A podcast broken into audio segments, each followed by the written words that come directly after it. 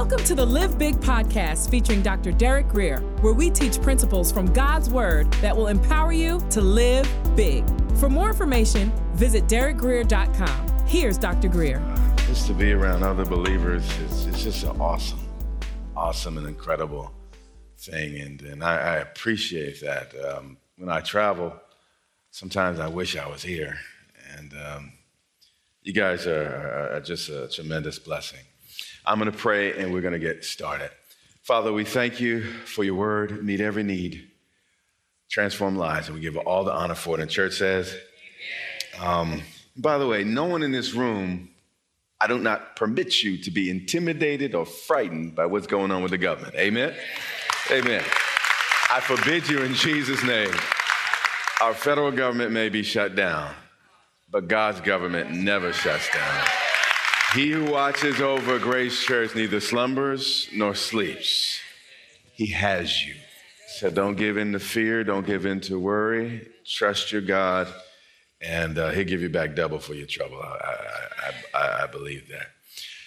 I think it's fitting today. We're, we're going to look at eight steps to handling pressure. And some of you are feeling pressure, you know, because of the shutdown. Others, it's personal issues. There's, This could be just a zillionth reasons why people in this room are, are, are feeling pressure. But one of my challenges as I prepare to, to share tonight is um, I, you may not encounter this, but, but I do sometimes. People think that because I'm a pastor, somehow I live in a, a different universe, a different, different world. Um, but the reality is, if, if you cut me, guess what? I bleed just as red as the next person. If you hurt me, my, my tears are just as salty as the next person.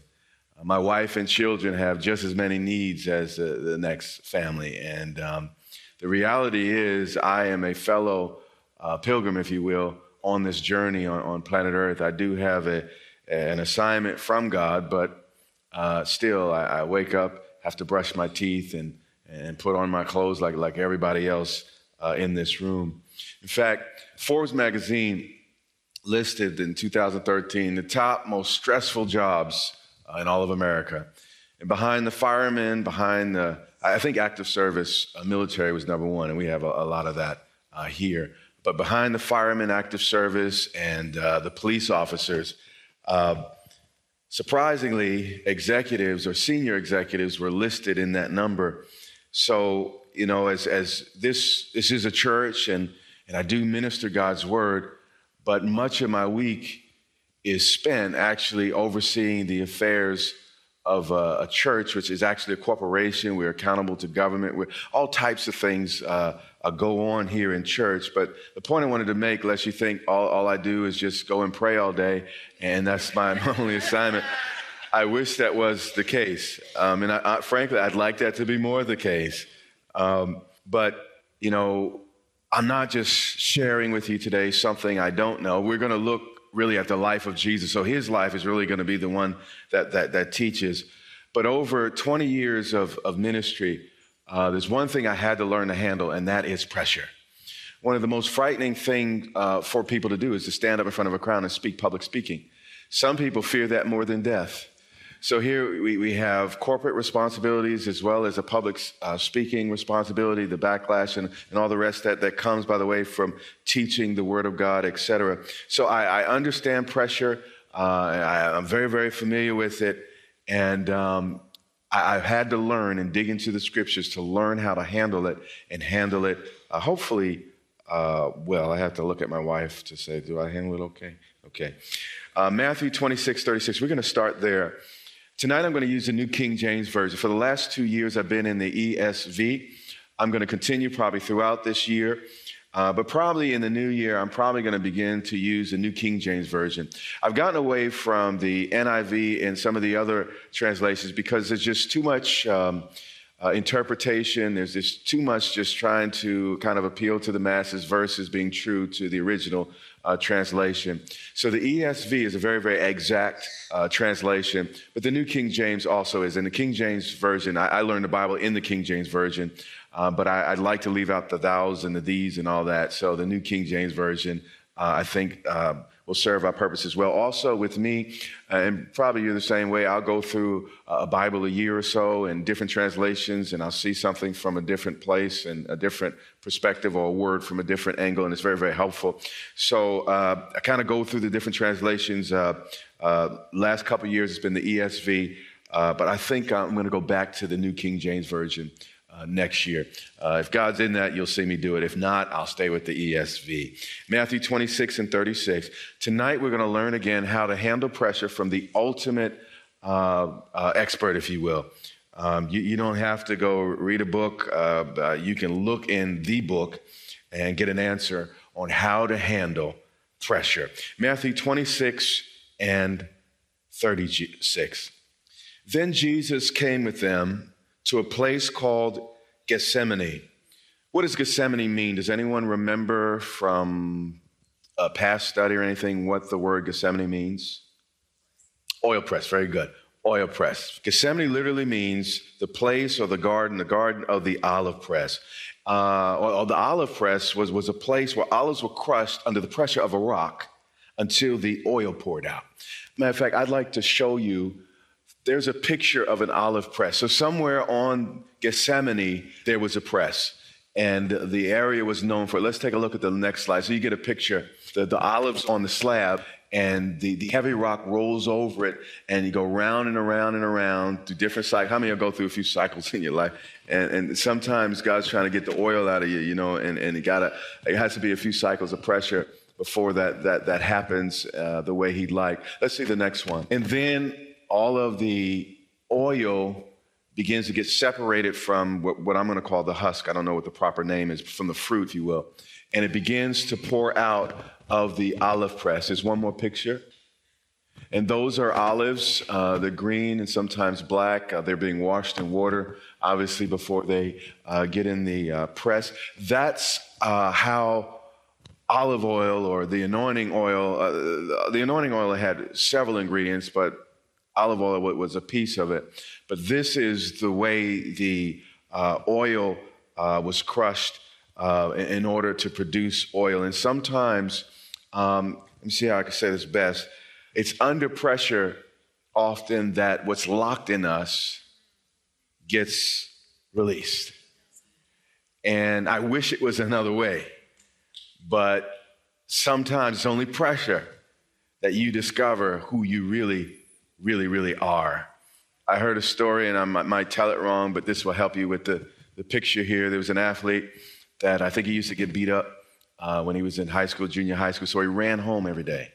And that's what he did to avoid the bullies. But over time, uh, after running home every day, uh, he began to develop legs and he realized he had a special speed and he got on track team and then he began to play football, etc. But it was the pressure that got on him that released the athlete that was in him. Do you, do you understand what I'm saying? And, and sometimes uh, we, we can't step into certain things unless uh, there's a, a pressure uh, situation.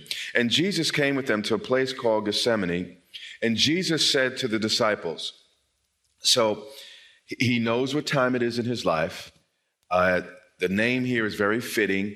Um, God was very active in Christ's life, and locations meant something. Everything about what was going on with Jesus had, had great, great and powerful meaning. So he, he's in the right place for sure. And then he said to them, Sit while I go over there and pray, or sit here while I go and pray over there.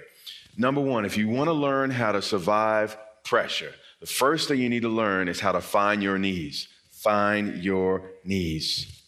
Learn how to pray. Jesus was God taken on flesh, Emmanuel, but guess what? He prayed. And if Jesus needed to pray, I really, you really need to pray. I know for me, when no one's watching at home, and I don't want to worry people and, and try to have some super spiritual thing that I do all day, but typically when, when no one's watching, I'll get on my knees. And often it's interesting in those moments, I'll get on my knees and I don't even have to say anything. God knows exactly. I'm saying, God, it's only you. I, I, I can't, I don't, I, I, you are my senior, my superior. All I could do is bow. And it's funny, I didn't have to say anything. And sometimes just bowing for me I get up with a sense of peace. Sometimes I stay there 10 minutes, sometimes 15. I've stayed there for a couple hours, honestly, but I, have also done it in silence, surprisingly. But then when I got up, there, I, there was just something on the inside as I bowed before my Creator, acknowledging Him as my God, my Savior, my Lord, the only one with the answers. There's, there's a power of, of, of uh, being found in your needs, prostrating your heart before God. Now, a lot of times we think prayer is just telling God what we want, okay? Uh, we do need to share with God what, what we need. But you know what? When we go before God and humble ourselves, we get, the Bible says, submit yourself to God, uh, resist the devil, he'll flee. It also says, humble yourself before the mighty hand of God, and he will lift you up. So sometimes you don't have to pray so much about, Lord, would you lift me? Would you bless me? Would you show me if you just humble yourself? And I find that in these moments when I just humble myself, he, the experience can be so, so, so very rich. And then it says in verse 37 and he took with him Peter and the two sons of Zebedee. Number two, pay attention here. Jesus had a support system. Now, these guys failed miserably, but still, Jesus had a support system. A few years ago, uh, the Lord clearly spoke to me. And I said, Lord, you know, I, am not able to do, I'm not, doesn't, I know there's more that you want me to do and, and all the rest. I not, don't seem to be able to do it right now. For some reason, it's just, I don't know, I can't explain it, Lord, but I'm not able to, to break into exactly what you want for me. But the Lord spoke to my heart. He said, son, if, if I let you do what I ultimately want you to do, you're not going to be able to make it. I was like, what do you mean? I mean, you know, you created me for it, right? Um, whatever. Know, and, and I didn't really even know what it was. I just knew I wasn't there. And what he said to me was, son, you don't have a support system. And the reality is, the Lone Ranger mentality, that's not going to work. Um, when you step into certain levels of service for the Lord, there's tremendous pressure. And unless you have people around you to support you, I know you're wonderful, I know you're strong, but even Elijah had Elisha. Jesus sent them out two by two. And um, he, he, was saying, you know, I'm, I'm going to get into my story a little bit too much, but the reality was, I'm so busy trying to be a help and a hand that I had not intentionally developed folk around me that I wouldn't assess relationships based on, you know, are they adding to me at all? That wasn't my, my thought process. But then I had to become a little bit wiser and say, you know what? In, in my inner circle, I have to have people that can support me. And I'm not just there for them, that they can also be there for me. And if I didn't do that, I wasn't going to be successful. Jesus, let's, let's watch Jesus a little more, more closely. It says, and he began to be sorrowful and deeply what? Troubled distressed. Let me, let me tell you a little bit of, uh, you know, Arthur, uh, our worship leader, I don't see him here today, bald guy in, in the middle. You, you know. But people ask me, why are you and Arthur so close? And the truth is, me and Arthur don't spend a lot of time together socially. Um, Arthur, uh, he's not an elder, a trustee. I don't really meet with him much in the church. He was the realtor.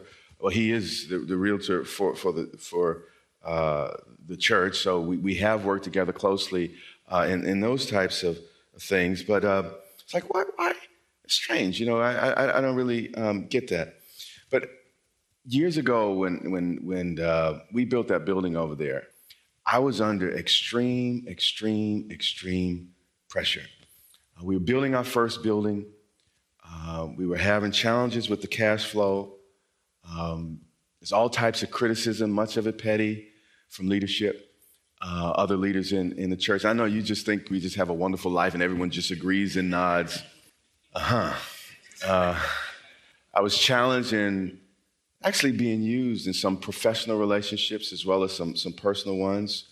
A contractor was lying to us, and, and uh, at that time, some of the people that were helping us build would actually get actually from the team on, the church or actually siding with the contractor against the church, which was really sideways. And, and if I ever called the contractor to task, you're not being a loving Christian, but they're supposed to just steal hundreds of thousands of dollars and be okay. And but you know, and that's somehow loving. But you know, we we, we, we, we dealt with this, and um, and as that happened, you know, we moved again. We were after we moved into that building. You, you know the story. We dwindled down to about 30 people and 1.5 $5 million project and all that. So uh, it looked like I was about to lose my house. Um, certainly, we were going to lose the church because I attached some of the, the funding, keeping the church alive to my, my house, I, I got an ext- um, uh, I, I, uh, a line of credit, and, and that's part of the way we did it. I, I went to, to sleep. I'd have shooting pain down my neck. I mean, you know that, that you know, yeah. My back hurt. Um, uh, my, my chest would hurt. Um, I go to sleep nauseated sometimes, wake up feeling dizzy. And in those moments, and it, there wasn't a lot of talk where, you know, where, where Arthur and I would talk a lot about different things. But one time, one day, I really just, I just lost it. And uh, I didn't cuss at him or nothing. But I told him exactly what I was thinking. And it really wasn't bad or wrong, honestly. But the fact was, he didn't judge me, he encouraged me. For someone in my position, that's very rare. Everybody else, y'all can't do that. What you trying to do? You don't have enough money. You can't. Who do you da da da da da da da da da da da da da. In the middle of that situation, when it was obvious that I was, you know, I was started scratching my head, saying, "Lord, maybe I am crazy," and and, and all the rest. Um, he stayed with me, with me. You can't forget such things. And there's a bond, particularly those of you that police officers, people that have been to war, there's a bond that comes when you walk through such situations with people. But when you walk with people, when you go through those types of moments, that there are bonds that, that, that happen. Uh, particularly when people don't twist it and use it and leverage it against you. Do, do you understand what I'm saying? And here, I want you to understand what's happening here. Jesus had preached about all types of things. He's a powerful, wonderful man to the disciples. He had, uh, you know, talked about it's my good privilege to give you the kingdom and all types of things he had said. But here, their, their hero, the guy that was challenging the nation and, and, and just doing phenomenal things. It says here, he began to be sorrowful. Let me read it right. And troubled. My, my, the, the King, New King James says, deeply distressed. When you can see that side of your leader and still respect him, you are a special and a rare person. Jesus was 100% God, but he was 100% man. And they looked at him in his humanity and they saw him hurting. You know, actually, if you watch Jesus, he, throughout his ministry, he handled stuff so well. But suddenly, people could be like, oh, you see, all along, I thought you acting all tough stuff. Yeah, that's who you really are. They could have did that, but they didn't. And here, Jesus is under tremendous, tremendous pressure. And let, let me keep reading here, and I'll say a little bit more. Then he said to them, My soul is exceedingly sorrowful, even to death. So, number three, pay attention. Jesus was honest. He wasn't trying to be a super saint. He, he wasn't trying to be anything he was not. He was honest. And he said these things within earshot of the disciples. That's why they were able to record it. So he was honest and transparent with God, and his disciples learned from it as well. So when you're under pressure, don't, at least with your inner circle, don't try to pretend that it's not what it is. God gave Jesus a support system because he's human. And then his job was also to use that support system. And Jesus did. Watch what he says here. He said, Stay here and watch with me. The first time I've ever heard Jesus sound needy, there's a pathos there. There's a cry. Guys, I'm in trouble. Now, okay, he didn't say, you know, we say, you know what, my foot is killing me, and we don't mean it. When Jesus said, my soul is sorrowful to the point of death, it was not a light thing. He was saying, I am falling apart. He began to sweat droplets of blood. I mean, it almost felt like his mind was squeezing out of his brain. That's what was going on with the master. And he was 100% human, enduring the pressure of the cross. And he fully understood everything was going to happen before it happened. In fact, in his mind, it kind of happened before it happened. That's why the blood, because he's, he's not only smart, he's, he's the son of God. He knew it. He wasn't surprised by the pain, he knew it was coming. So he experienced it all before it happened, and he's standing there as a man dealing with it. He said, Guys, stay here, what? And watch with me. Jesus only spoke the will of God, right? So it was obviously, it was part of God's design for these men to support him. He didn't ask them to do something it wasn't God's will to do. So Jesus was humble enough, once again, to tap into his support system. Um, but, but you know, sometimes we get so busy trying to get ours, we overlook people that are our friends. And when you find a good friend, it's rare and it's precious. You need to value that. Know, again, we're ripping and running trying to do all this thing, and sometimes we miss some of the most precious gifts in life. He said, Guys, stay here and watch with me. Then it says in 39, he went a little further. So, so don't settle for form when it comes to prayer. Well, I prayed my 10 minutes, or okay, I bowed down, and, and God, are you pleased yet? He pushed until he got results. And these results were obviously on the inside of Jesus. The Bible does say in the book of John that angels came and strengthened him. So that, that might have also been part of the result of his, his prayer time. Uh, and, and I believe that the presence of God on those angels uh, came on him. Why did God have to send angels? Probably because, in my opinion, God probably had already kind of turned his back and said, Well, Jesus, you know what? You're taking on the sin of the world, and I'm going to back away.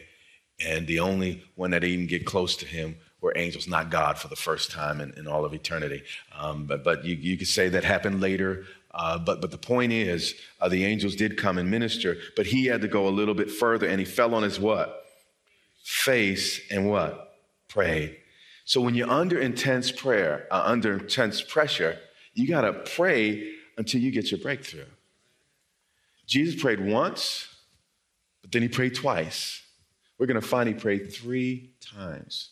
So sometimes if, you know, if it took Jesus a couple approaches to get this thing resolved in his in his heart, it might take you and I a few approaches. You have been listening to the Live Big podcast with Dr. Derek Greer. For more information, visit derekgreer.com or follow Dr. Greer on social media.